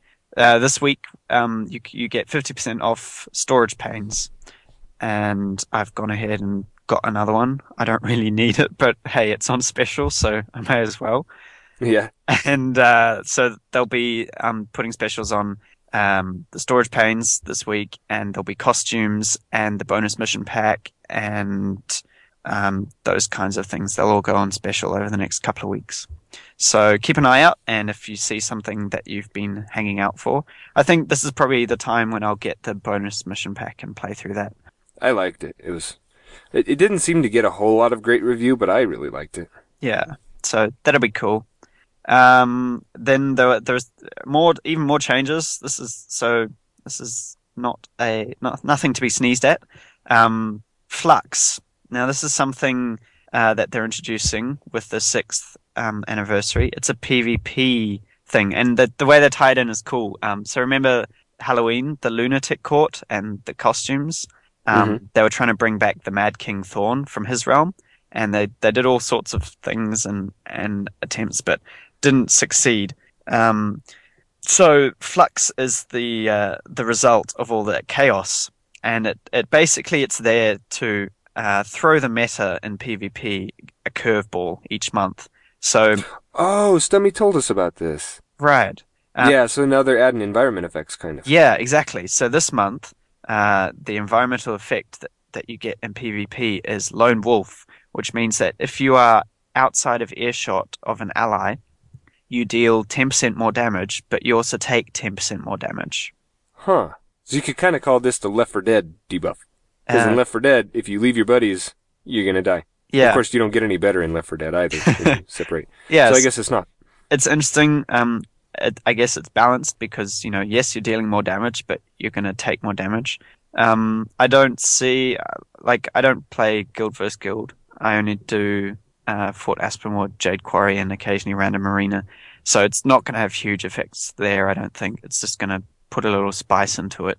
But um, from the sounds of things, it, it could be something really interesting to, to play with in terms of strategy in Guild vs Guild and that kind of stuff. Cool. And this isn't this last thing that we're going to talk about um, isn't part of the uh, sixth anniversary, but it's something that Knights pointed out to me. Um, there's an there's some old spice going on in Guild Wars, so I thought you might enjoy this. Um, yeah, hello, ladies. in Great Temple of Balthazar, um, there's a mercenary hero registrar. This is the guy we, that you go to if you want to designate your yourself as a mercenary hero, and uh, he has some dialogue when you first approach him, which goes like this: "Look at your heroes. Now back at yourself. Now back to your heroes." Sadly, your heroes are not you, but they could look like you if you sign up for our mercenary services. Anything is possible when you purchase mercenary hero slots from the in-game store. That's awesome. Yeah, so I thought you, you'd you'd like that, and the listeners would too. Even like even the rest of the text. Being a mercenary hero allows you an individual as an individual. Wait, what? Allows an individual to travel as a hero with other characters on the same account. Imagine. Yeah. I love that. Imagine your other characters could be traveling with you right now. In order to sign up, I'm I'm screw this. I didn't increase the font on this crap, so I have the right to read it like crap. Zoom in. Oh yeah, I could do that. Anyway, but you get the point, man. This Yeah. Sebastian guy. So go if you haven't seen him, go go have a chat with him and uh, practice your um, Old Spice voice. Yeah. I What do love you- doing that voice. What do you think of of mine? That was my first attempt. Well, it was especially good because it was still also with the New Zealander accent.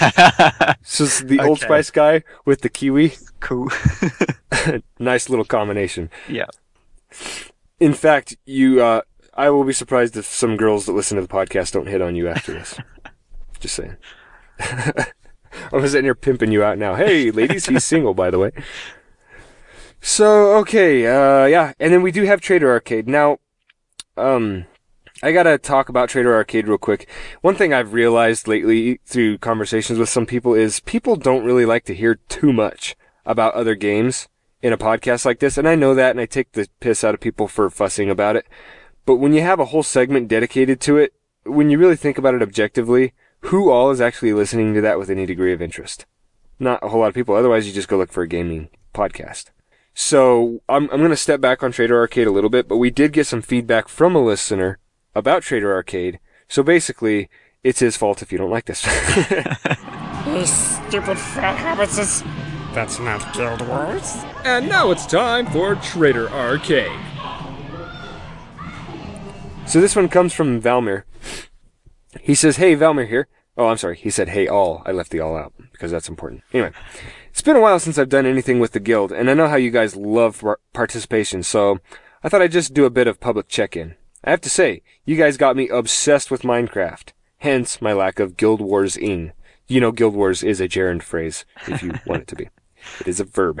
It's insane how much time you can manage to waste of it, waste of it without realizing I'm on. Wait a second. I That's guess- actually what it says. So, his context was it's insane how much you can be on without realizing. Probably my 40th world making a private cove. Wow. Damn! So he's he's just gunning away in single player. Yeah, well, that is kind of, it's a little more fun in a lot of ways.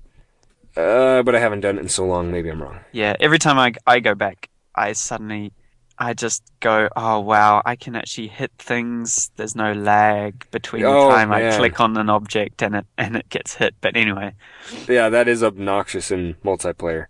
He says, on a Guild Wars 2 note, I just read about the Krait, and so far they're easily the coolest NPC race in my opinion, in, in my opinion at least. Just wondering what you guys think of them so far. And we've talked about them, and we've decided that, uh, snakes, they had to be snakes. I guess. So that's Trader Arcade for you. Kept it short for you. Um, we got no calls. Like I said, we want calls for the love of St. Pete, man. 708-202-9262, please. We want audio. Uh, you know what? For next week, it's more than just call in. It's freaking make some content, talk about stuff. Is there anything that you care about? It doesn't need to be like a weekly segment or whatever. Every week, we're just doing a mishmash of what we get. And if there's nothing, there'll be no show. So it's up to you to make the show. Putting the onus on you, not me. Isn't that cool? right on. okay. Uh, and then for emails, we did get some emails. Uh, and uh, before I get into that, there was an iTunes comment, but the date on it was like from back when the show started, but it was placed at the end, like it was a new one. I don't get what happened there, and it seemed like I didn't read it. Basically, the guy asked for me to uh, make a debate between Obama and Christopher Walken, which are two impersonations I did at the beginning of the sh- the podcast. So hmm, that seems really- familiar somehow. I don't know if it was because you did the voices or because you've actually read it. I don't know. I, I can I can I can oblige that, even though it'd be a very long time in coming, apparently. uh, but for the emails, um, this one came from I didn't put the name of him at the top. Belder. Belder says, uh, tiny point number one. Now, I just wanted to share a mental image. Chaz was talking about current Guild Wars skills, I think Dervish related, and he said cross professional. I couldn't help but envisage a banker shaky, shaking his fist at the world.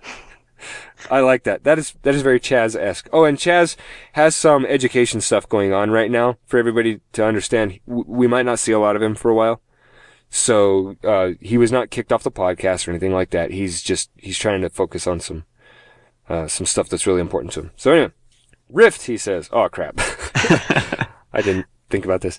You may remember, who am I kidding? You most certainly don't. That I wrote in about Rift ages ago. Actually, I'm kind of hoping you won't remember too much, as you guys clearly enjoy it, and I was somewhat less enamored of it. Well, Yeah, I, I told my friend Trevin about this. I said that Rift was kind of like, um, this is a poor example. I don't know that I should say this. It's kind of like, yeah, no, I'm not gonna do it. A, a pay for a date, an escort, I guess, where it's like, hey, I'll give you what you want, but I know you really don't care too much about me. We're just kind of here.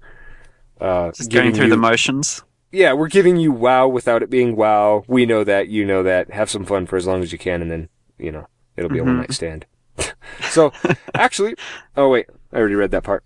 I also felt the soul system was a great idea, but I actually had a problem with the implementation. When I played the beta, I played a mage, and as I, as I always do, I chose Archon. I don't, I don't know much about them. Archon, Warlock, and Chloromancer. Oh, I know about them. As my souls. Um, you know what? We got so much flack for talking Rift. I think I'm just gonna. I do appreciate your feedback, but you have a lot more to say, so we'll just jump into the stuff that's not gonna release hell upon me. Uh, tiny point number two. Big fan of the Game of Thrones book. He made sure to emphasize book. Unconvinced on the TV show for now, but I'll continue watching. Anyway, the point I wanted to make was that Ryan is actually right. There is a Game of Thrones game, albeit a board game. But surely this is what he was talking about. He wasn't just completely ignorant. That would be impossible, right? Ass. Nice one. Looking forward to the next podcast, Velder. P.S. If you have Tasha on next time, oh, this is good. Ask our friends from across the pond whether they're as hyped about the royal wedding as our comedy programs would have us believe. I keep seeing clips from American shows which are painfully sycophantic about the royal family, and apparently they can't get enough. I sincerely hope this is untrue. Well, Tasha's not here, but I'm pretty sure I got an idea. And actually, since um, New Zealand's kind of under the crown, you might have something to say about this too, but um, let me see if I get this right. I think it's rather stupid that I've got to pay for someone else's wedding. Sod off. nice one. That's about what I've gotten from the English about this matter. Okay. Hmm. I I don't think they're as happy about it, but I could be wrong. Um, yeah, well, you're right. Um, New Zealand is a colony of uh, the British Empire, and we are Mhm. still uh, like the Queen. She's still the, the monarch, um, which and and for Australia as well. And I know Australia is a lot more interested in changing that and becoming a republic, or you know, not having her as a um, a monarch anymore. Uh, so yeah, it was broadcast here, and a lot of people watched it. And from the TV broadcast, I mean, it looked like uh, the people that were there obviously were all into it because they'd made the effort to uh, to you know fill the streets and watch it, so they were all loving it. Um, so that's really all I know about it is that the people that were there thought it was a fantastic time to be British and see all the pomp and pageantry that comes with being British, which I actually quite enjoyed as well. Like all the uniforms and all the detail and and, and the and the menswear and that kind of stuff. I I, I was fascinated by that. I I wish there were more opportunities for for guys to you know to I guess be a bit more uh, flashy in terms of what they wear. Yeah. But that's that's a different story for another day. Yeah, I I don't know. I, I don't know what I think of it. I didn't have to pay for any of it, and I really don't care a lot about weddings. So, Mm. um, I, I guess if it created jobs for people, you know, trickle down economics works, right? yep, yep. That's yep. a good way of Oh, looking at it. But when you speak, when you're in an English speaking country, here's a general rule of thumb. If you're not from the Republic of Ireland or the US, you are part of the colonies right now. Or the British, the, under the crown. I don't know how to properly phrase it, but that's my understanding of it. Yeah, I don't know specifics um, of like, for example, India. I think they're independent, aren't they? Like in terms of the monarchy, I don't think they. I'm not sure. Yeah, I don't know. Basically, is what I'm saying. That kind of goes back to Gandhi, but I'm not sure exactly the specifics that came out of it governmentally wise. Like if it was a tax, like they changed their taxes, or just completely let them go independent, or what. Yeah. Uh, I wonder if there's anybody from India that actually listens to this. You could write in. I actually like hearing from people that come from countries where English is not the primary language, because we get just like saturated with English speaking country culture. I know what the Australian culture is. I know what it is in New Zealand, England, but we don't hear as much from like people like Carlo from Italy and so if you want to breach that with us, that's awesome. We'd love to hear it. Um, right. So this comes from Ian. this guy. He says, at, the end, I'll show you why I said this guy. Hello, awesome Relics crew. I check out the official Guild Wars 2 Facebook page a fair bit. There's a lot of discussion that goes on there. Anyways, there's one guy who I think could make a good contribution to your show. If you look at some of the posts by fans, you'll see a guy named Chris Clark. He really knows his stuff and is really contributing to that part of the community. I imagine he'd add some good stuff to the show. The reason I read this on the show is because I want to know if other people get that. I, I don't visit that much, so I don't know. But if Chris Clark is that awesome and he listens, then let's talk. But then uh, Ian also says, anyways, just a suggestion. Keep up the fantastic podcast. Think almost all of you are awesome. Someone annoys me, but I won't say who. Yeah, yeah. Well, that was a that was a jab at me. I know. I'm savvy. Jerk. I call him a jerk only for humor's sake. Don't know that you are. Actually, I have a really good friend named Ian, and I wonder if that's him. I don't think so. Actually, no. His last name was in the email, so no, that's not him. Good. Talking to myself. Right. And now I guess we're wrapping it up now. Um, I just want to uh, remind people that uh, we're going to be staggering episodes now for at least two weeks. You won't, you probably won't hear a proper episode of Relics. But if we get enough uh, stuff just sent in to relics of ORR at gmail.com, audio, stuff we can just chuck into the show next week, we could have a cool mishmash of just Guild Wars 2 community stuff. I had to burp while I was talking. and I'm not going to cut that either. Everyone's like, this guy's such a pig. um, did I write, just to get ahead of myself, did I write any big things twos? No, no, I didn't. So let's think of who we've got to think. We've got obviously ArenaNet to think. Uh, since we did anything but last week, it kind of came across as a piss take, which wasn't the intent. And, uh, also an apology then if it was taken that way. I don't think they care. We also, uh, would like to thank Guild Wars 2 Guru, Guild fans. Uh, I'd like to thank Christian and Tasha, since she pretty much, uh, you don't realize how much she took part in the production of this episode. Uh, Tiger, I believe, contributed some. I want to thank uh, Qatar for uh, making me be less cynical. Oh no, wait, you have made it worse.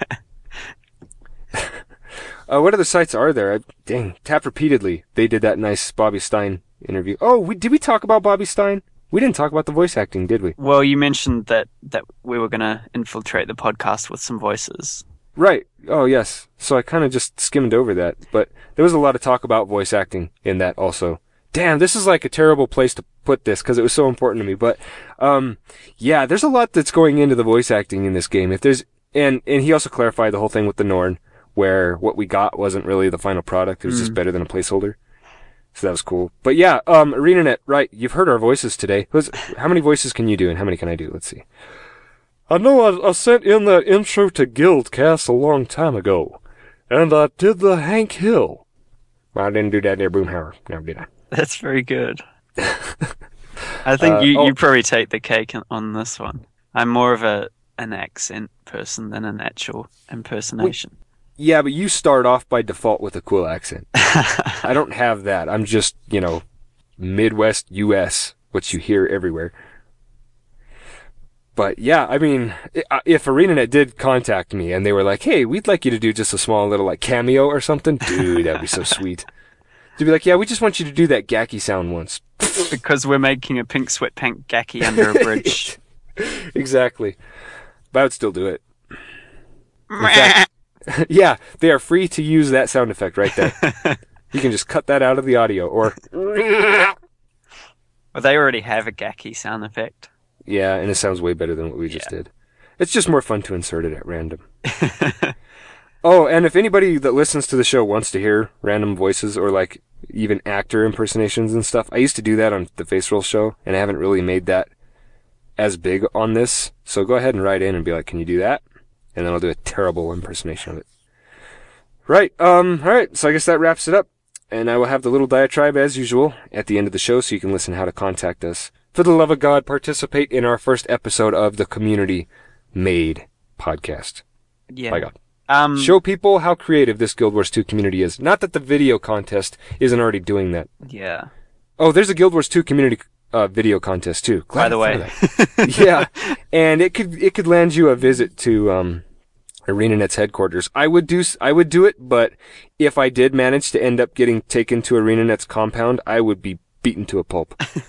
I'm certain of it. So I I just won't make a video and save my life. by Yeah. doing so.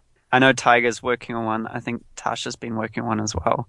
And there oh, are whole- Tiger's hmm? Tiger's gonna win, dude. she no, seriously, she's. Every, I bet everybody at ArenaNet knows who she is. They love her.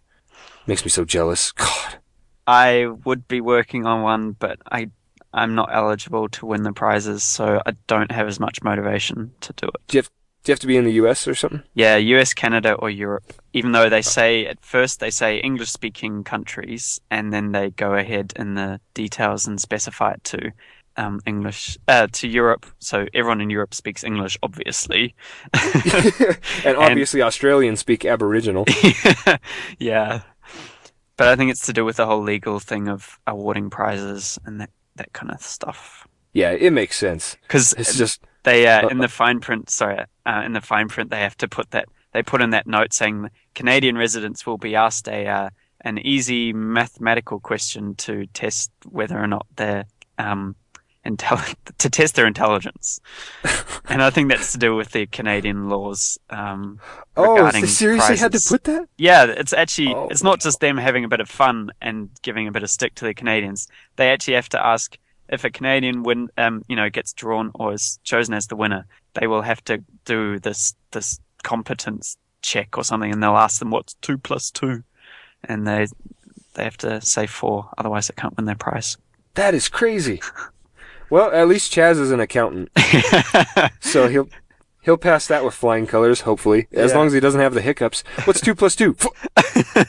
or and they'll be like, nope. uh, taking it out of Chaz. We love Chaz. Um, I have been working on a mashup this week, but I haven't finished it yet, so there may or may not be one um, for this episode. I'll see if I manage to put it together before Ryan sends this out. I don't think I'll be able to do it today anyway because Okay. I've got company. Actually, they're in the house True. right now. So, um, if it's done before tomorrow night, then tell I us right now, live on the show. Will there be one?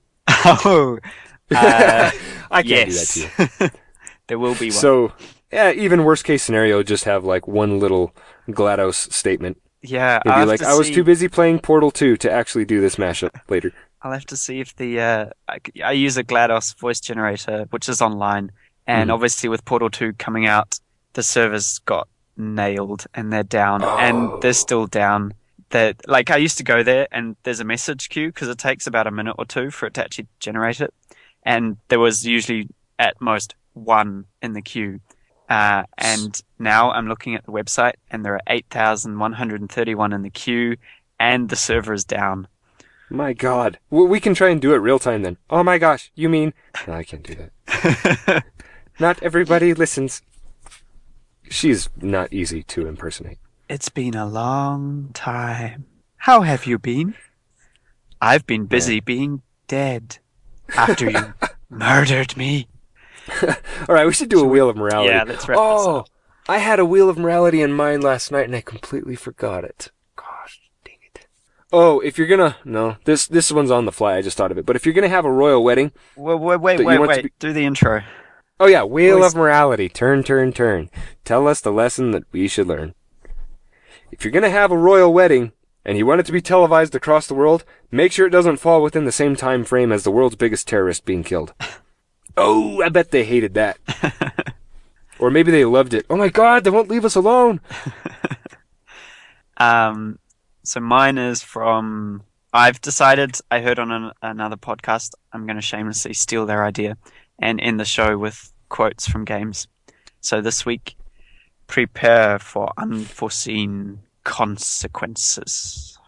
Nice. That almost sounded like Agent Smith. Mm. Oh yeah. Yeah. Mr. Anderson. They used to always do that to me at work. They come to me, Mr. Singleton. How are you I'm going to do a not- podcast if you cannot speak? You smell like a disease. You're a virus. I love that guy so He much. is awesome. Really not so bad once you get to know me.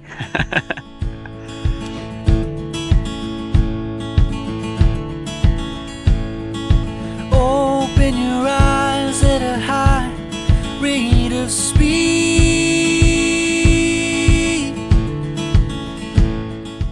Consider yourself plus one to pro because you've just finished another episode of the Relics of Orr podcast, a product of Cyan Studios.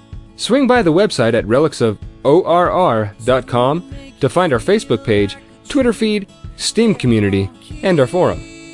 or send us your email or pre recorded feedback at relicsofwar at gmail.com, or call us at the US phone number 708 202 9262. How do I get involved? You can join the forum, or apply for a future reservation in the Guild Wars 2 Relics of Orr Guild. Also, you can visit our sponsors at doghousesystems.com to show your support. Just enter the coupon code RELICS after you buy a product, and you'll get $25 of credit towards Jinx merchandise. Alternatively, you can head to the main page and find a link to our merchandise line on Zazzle.com or just use our PayPal donate button. Be sure to subscribe to our show with whatever podcatcher you use, and if it's iTunes, leave us a professional review that we deserve. We'll read it on the show.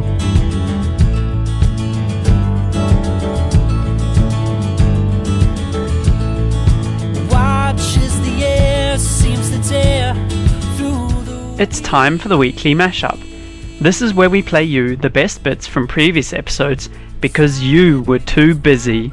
Oh my goodness, you mean some people don't even listen to every episode. The only possible excuse this week is because you were too busy with your Chaz Day. Chaz. 24 hours of Chaz every day. You get to hear my sexy voice. Log in. Consumables for Chaz Day would be milk in a bag, presumably. Yeah, milk in a bag, Molotov cocktails, the whole works. So, okay, you're you're going with the Heilig then? The Heilig maneuver there, Chaz? Yep, because I want to be a badass. And are you a badass? No, no, I'm not, but I want to be. Between the three of us, we should be able to get something because you like to talk a lot, Chaz. It's true. I love hearing the sound of my own voice. See, that's something like you dress your dog up because it would look stupid on the dog. You don't want to dress up a person like Pikachu. There must have been about 30 of them, and they were two by two, like linked arms and everything, and half of them were dressed up as Pikachu. It was really disturbing. Char pinatas. Oh my god. Yes. Has to be done.